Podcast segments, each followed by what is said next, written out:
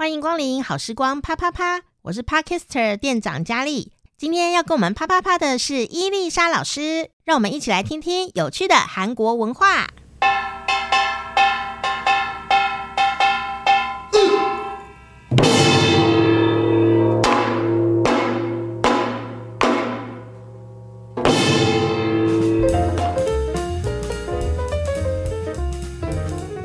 안녕하세요，到了学习韩文的时间了，欢迎伊丽莎老师。안녕하세요，是今天要教的东西哈，跟吃有关系哈，嗯、大家耳朵就赶快要竖起来了。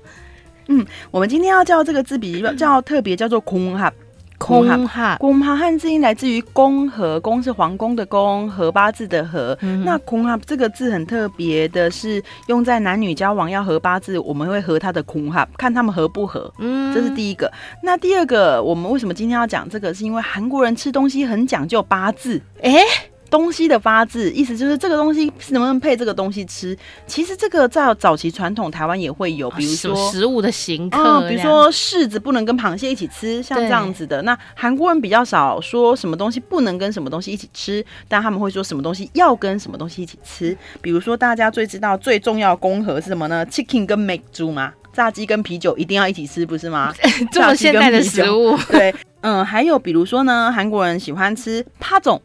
帕总是葱饼，葱煎饼，我们放在煎饼。帕总一定要配马格利，马格利就是玛格丽酒，韩国的传统米酒。嗯、然后尤其是下雨天，韩国人只要下雨就会觉得啊，我今天就是应该喝一个马格丽酒，然后配。那个煎饼，而不能说你今天下雨吃煎饼配啤酒，他们认为这两个东西是不搭的，哦，一定就是玛格丽酒就要配煎饼。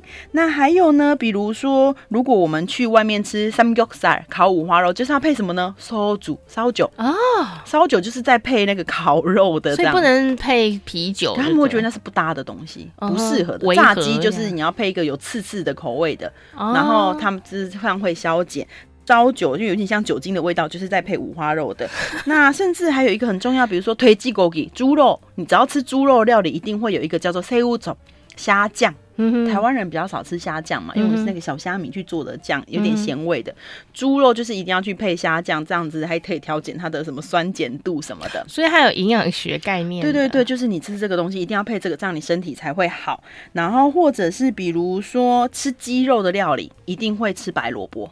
咦，像如果你去吃人参鸡，不是会有那个萝卜块吗？白萝卜块，然后你去吃炸鸡，它也会给你一个腌的白萝卜块。对，所以鸡。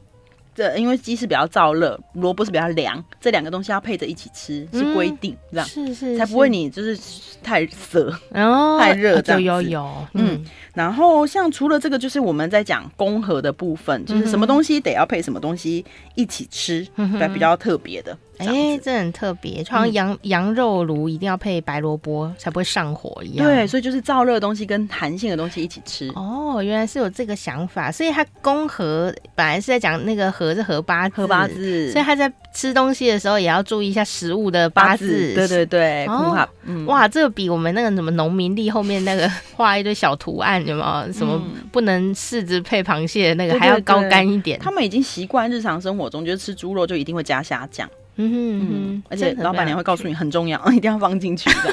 他还说不出个缘由，但他就说一定要这样子。嗯哼，也有可能是口感上的适合，也有可能是身体上面的适合。哇，今天学会一个很特别的词哦，汉字的话就是公和，公和空哈，空哈，空哈。吃东西也要帮食物合八字，让你身体健康。谢谢伊丽莎老师。